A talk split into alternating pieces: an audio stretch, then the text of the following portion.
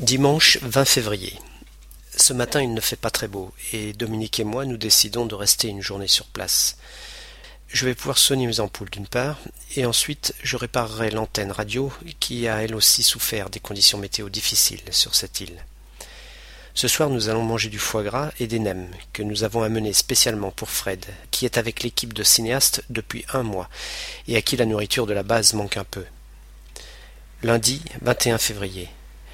Nous avons pris le départ autour de 8h30 ce matin, malgré la pluie qui tombe sans discontinuer depuis plus de deux heures.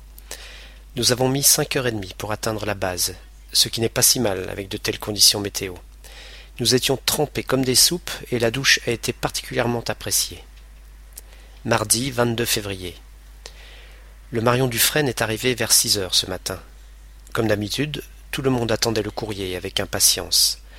J'ai reçu deux colis et pas mal de lettres, de quoi occuper ma prochaine soirée à lire.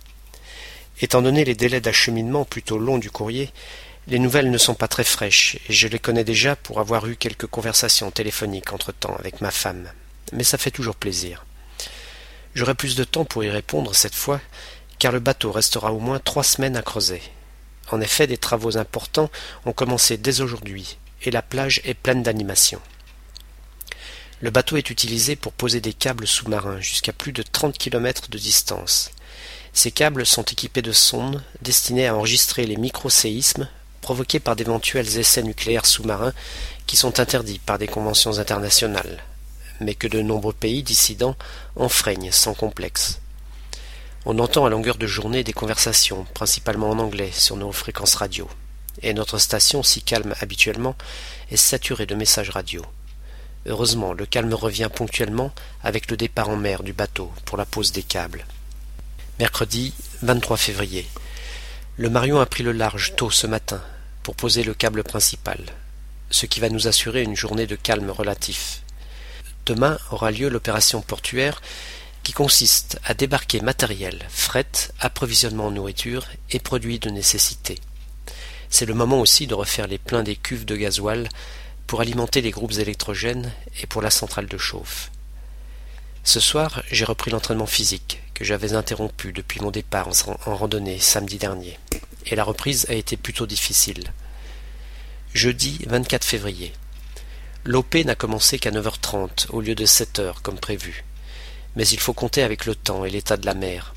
De gros moyens sont mis en œuvre pour ces travaux, et tout ne se déroule pas forcément comme prévu. Pour l'instant, nous ne sommes pas mis à contribution. Mais si les travaux prennent du retard, il faudra mettre la main à la pâte. Cela ne nous enchante d'ailleurs pas vraiment, car nous ne nous sentons pas vraiment concernés. Nous nous doutons aussi que dans l'avenir, cela nous donnera du travail et des soucis supplémentaires. À titre personnel, je serai en charge de la surveillance et de l'entretien des équipements informatiques et électroniques de la station d'enregistrement des signaux.